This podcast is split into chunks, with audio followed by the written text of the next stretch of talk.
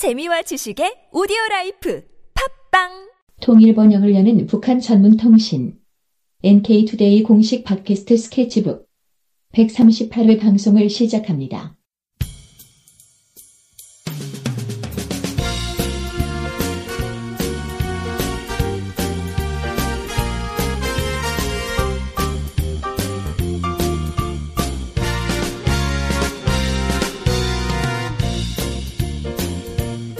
자, 매주 어, 북한의 소식 그리고 북한에 대한 어, 왜곡 보도를 어, 자세하게 좀 분석해보는 시간입니다. 자, 오늘도 NK투데이 문경환 기획실장님 모셨습니다. 안녕하세요. 네. 자, 첫 번째 카드라 뉴스인가요? 통신인가요? 통신입니다. 네. 카통. 자, 오늘 어떤 주제로 얘기합니까? 네, 일부 언론에서 북한이 이번 당창건 70주년 열병식에 1조에서 2조 원의 막대한 돈을 썼다는 보도를 했는데 그걸 분석해 보겠습니다. 어, 1, 2주면은 이제 뭐 우리한테는 크죠. 그렇죠. 근데 이제 어, 한국에서 그 정도 돈이다, 1, 2조다. 그러면 북에서는 보통 뭐 어떻게 또 가늠할 수 있을까요? 어느 정도 금액인지. 예, 이게 국가 예산하고 좀 비교를 해보면 북한의 한 해 예산이 뭐 정확히는 알 수 없지만 거의 1년 예산의 3분의 1 정도 되는 규모라고 합니다. 이 정도면. 이게 한국에서의 분석에 따르면 네, 어, 네, 그렇죠. 그렇죠. 그래서 얼마나 이제 성대하게 준비했길래 이제 그 정도 돈을 쓰는가 이런 의혹이 있는데 한번 얘기해 주시죠. 이번 북한 열병식이 역대 최대 규모라고는 하는데요. 예전에 비해서 그렇게 크게 차이 나는 정도는 아니었습니다. 사실 비슷비슷한 정도였거든요. 인원이 더 늘어났다는 건가요? 네, 인원이 늘어났는데 인원도 크게 늘어난 건 아니고 뭐 몇백에서 몇천 명 정도 늘어나는 수준이고요. 예. 무기만 놓고 보면 오히려 예전보다 축소된 규모였습니다. 그렇죠.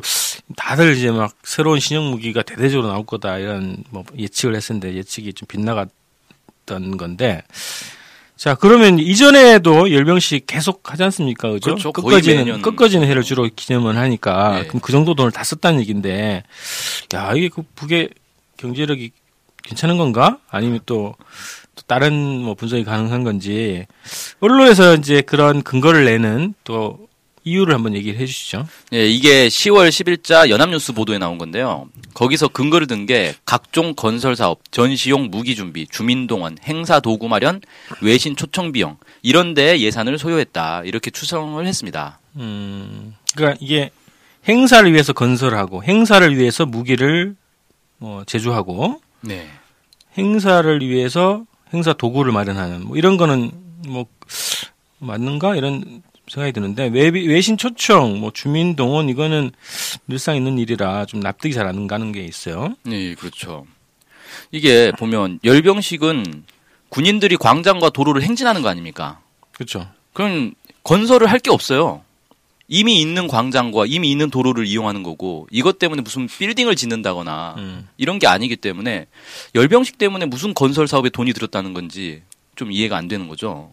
그러니까 지금 그 종편에서 생중계를 거의 했는데 예, 예 전하고 뭐 달라진 게 없던데. 그렇죠. 예, 예. 자 무기도 열병식 때문에 만든 건 아니잖아요. 그렇죠. 그렇죠. 예. 열병식 때문에 무기를 만드는 나라가 세상에 어디 있겠습니까? 뭐 종이로 만들려면 뭐 만들 수 있죠. 음. 그렇죠. 예, 종이값이 좀 많이 들 텐데. 아무튼 군대가 전부터 개발한 무기들을 선보이는 게 바로 열병식이란 말이에요. 네. 그래서 특히 이번에는 신형 무기도 거의 없고 다 옛날에 공개됐던 무기들이 대부분이었기 때문에 음, 무슨 무- 무기를 또 만드는데 돈이 들었는지 좀 의문이 갑니다. 예. 자 주민동원 예산이 든다. 이것도 뭔 얘기죠? 뭐 한국에서는 그 최근에 또 어버이연합이 또 난리치고 있는데 네. 이분들 참가 수당이 보통 2만 원, 3만 원. 그렇죠. 뭐 얘기가 나오고 있단 말이죠. 예. 그럼 북한에서도 집회에 참여하면 2만 원씩 주는 건가? 그럴 가능성은 저는 없다고 보고요. 음. 뭐 여- 열병식 구경하는데도 돈을 준다. 북한이 무슨 돈이 많아가지고 주민들한테 열병식 구경하면 일당 줍니다. 뭐 이러지는 않을 것 같고 실상은 주민들이 열병식 구경을 자진해서 할 가능성이 높다고 봅니다. 저는 자, 이유가 뭡니까? 북한에서 열병식 참가는 이게 최고 지도자 앞에 설 수 있기 때문에 가문의 영광으로 여긴다고 합니다. 이게 예전에 그 일반 방송에서 그 탈북자들이 나와가지고 한 방송에서 음, 나온 네네. 얘기거든요. 네. 그래서 이게 다들 열병식에 선택되는 걸 기뻐한다 그래요. 군인들 사이에서는. 뭐가 특혜가 있나 보죠? 예, 일단 뭐 휴가는 기본이고 공로 메달, 전사 영예 훈장 이런 것들도 받고 우선 입당 대상자가 된다고 합니다. 아, 이게 북에서는 당 입당하는 게 굉장히 또 영광으로 치고 그렇죠. 어, 그런데 예, 아주 큰 거죠. 아주 이게. 큰 특혜네요. 네. 그래서 군인들은 열병식에 자기들이 선발되기를 되게 기대하는데 아무나 쉽게 선발이 안 되고 기본 이렇게 일반 병사 말고 상사나 중사 이런 데서도 핵심들만 이렇게 선발이 된다 그래요. 음. 그리고 이렇게 군인들 내에서 열병식 참가가 뭐 가문의 영광 정도로 인식이 되는데 그럼 주민들도 보면 아 자기 애가 이번에 선택됐다. 그럼 막 일가족 친척들이 다 몰려와서 구경할 거 아닙니까? 그리고 주민들 자체도 이 열병식 자체가 워낙 이제 화려하고 그러다 보니까 다들 이렇게 선호를 한단 말이에요. 특히 열병식 광장에 들어갈 수 있는 주민 숫자는 한, 한정돼 있거든요. 거기서 이제 막 음. 꽃막 흔들고 꽃을 흔드는 사람들. 네. 그런 사람들은 한정돼 있고 대부분 주민들은 평양 시내 도로변에 그냥 서서 열병식 끝나고 카퍼레이드를 하는 군인들을 구경하는 거죠. 음, 그래서 야 열병식 광장에 또 들어갈 수 있는 것도 특혜란 말이에요. 주민들 입장에서는. 그, 그러겠네요. 예, 예. 그래서 너도 나도 사실은 더 가려고 하지 일당 주면 가고 안 주면 안 가고 이런 분위기는 아닌 것 같습니다. 뭐 그거는 좀 두고 봐야 되겠습니다. 예전에 뭐 아리랑 그 공연하는 사람들도 막 강제 동원이다 이런 얘기 있고 그렇죠. 이번에 평양 시민들 이제 군중시도 강제 동원이다 이렇게 얘기할 수 있으니까 그건 뭐 확인할 수 없으니까. 그렇죠. 근데 어쨌든 어 그런 얘기도 있다. 탈북자들 내- 내에서 얘기로는. 네.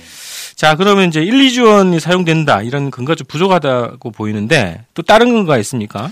예, 저도 아무리 납, 해도 납득이 안 가서 그 이제 연합뉴스에 인터뷰를 한 그 금융기관 연구위원이 있어요. 어. 그 사람한테 연락을 해봤습니다. 이 금융기관에서 이 분석을 한 거예요. 예, 예. 그걸 이제 연합뉴스가 실은 거죠. 음. 그래서 연구원한테 연락해서 아 이게 무슨 근거 자료 같은 게 있냐, 보고서 같은 게 있냐 그랬더니 아 보고서 같은 건 없고 그냥 추산을 한 건데 추산을 할 때 중국 열병식 비용도 참고를 했다고 하더라고요. 어, 네. 9월 3일 이제 전승절 그뭐 2차 대전 70주년 행사인가요? 네. 거기에 이제 행- 열병식을 이제 거의 중국도 거의 최대 규모라고 했죠. 그렇죠. 거기에 이제 얼마 썼다고 나옵니까? 네, 이번 이제 역대 최대 규모로 진행된 이 중국의 전승절 열병식에 일부 중국 언론들에서 추산한 건 3조 8,700억 원이 넘는 예산을 투입했다. 이렇게 보도를 하- 했습니다. 네.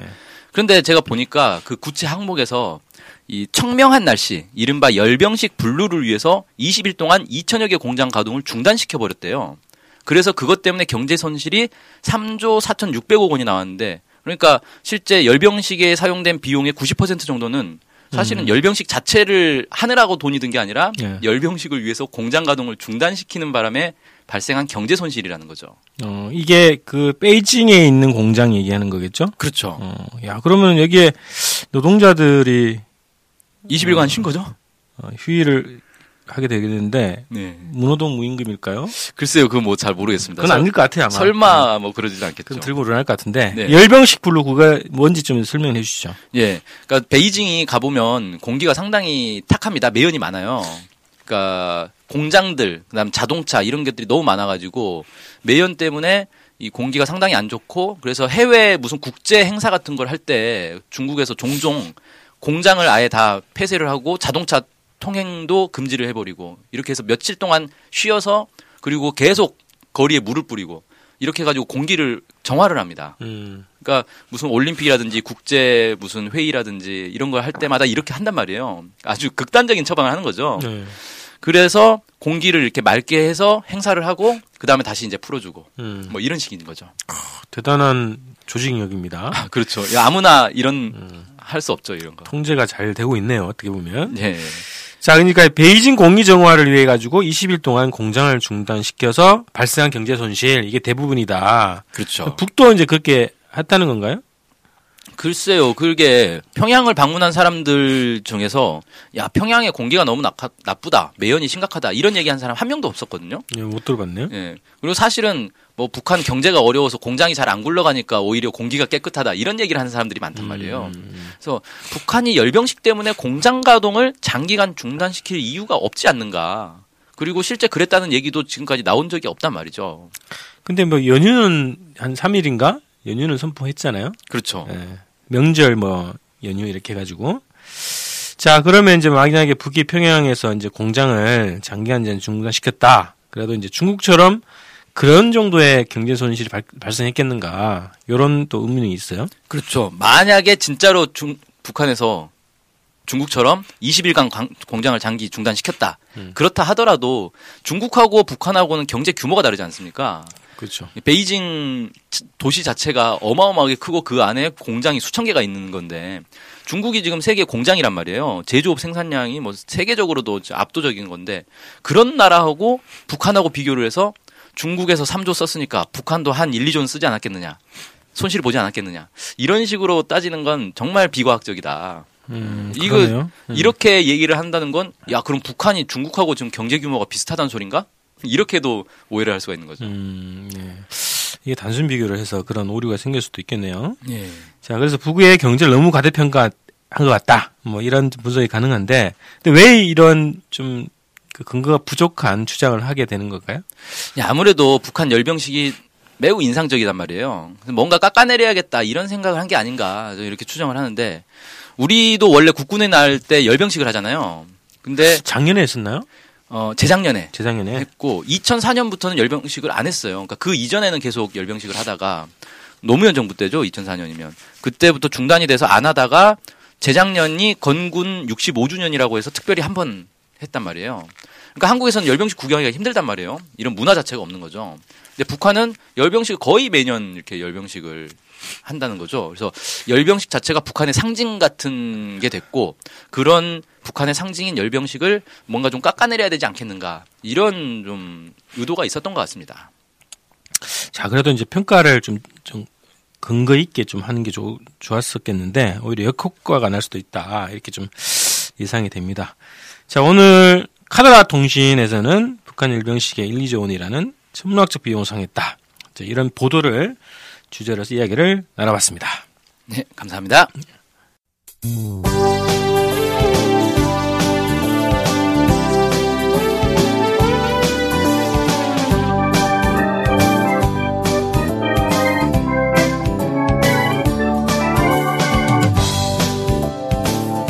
우리 NK투데이가 협동조합인 것 알고 계시죠? 네, 언론 협동조합 NK투데이죠. 네. 근데 왜 협동조합이에요? 협동조합은 지분과 상관없이 조합원 모두가 동일한 권리를 갖는 민주적인 조직 형태거든요. 아, 그래서 요즘 뜻있는 언론사들이 협동조합으로 바꾼 추세입니다. 네, 진짜 멋있어요. 약간. 그러면은 조합원이 되면 어떤 혜택이 있을까요? 일단 언론 협동조합 NK투데이의 한 가족이 되는 특권을 누릴 수가 있습니다. 특권이요? 네. 예. 그리고 각종 행사나 강연, 도서 판매 등에서 할인 혜택을 받을 수 있습니다. 네. 그럼 조합원에 가입하려면 어떻게 해야 돼요? 저희 홈페이지에 조합원 가입 안내가 자세히 나와 있으니까 한번 보시고요. 전화나 이메일로 연락 주시면 친절히 안내해드리겠습니다. 물론 조합원에 가입하시려면 숫자금과 월 조합비를 준비하셔야 합니다. 아, 그렇군요. 어쨌든 북한 소식을 정확히 보도해서 통일을 앞당기는 언론협동조합 NK투데이의 조합원이 꼭 되어주세요. 그리고 조합원 가입이 부담되시면 유료 구독자로 가입하셔도 좋습니다. 혜택은 똑같습니다. 자세한 내용은 nktoday.kr로 들어오셔서 확인하십시오.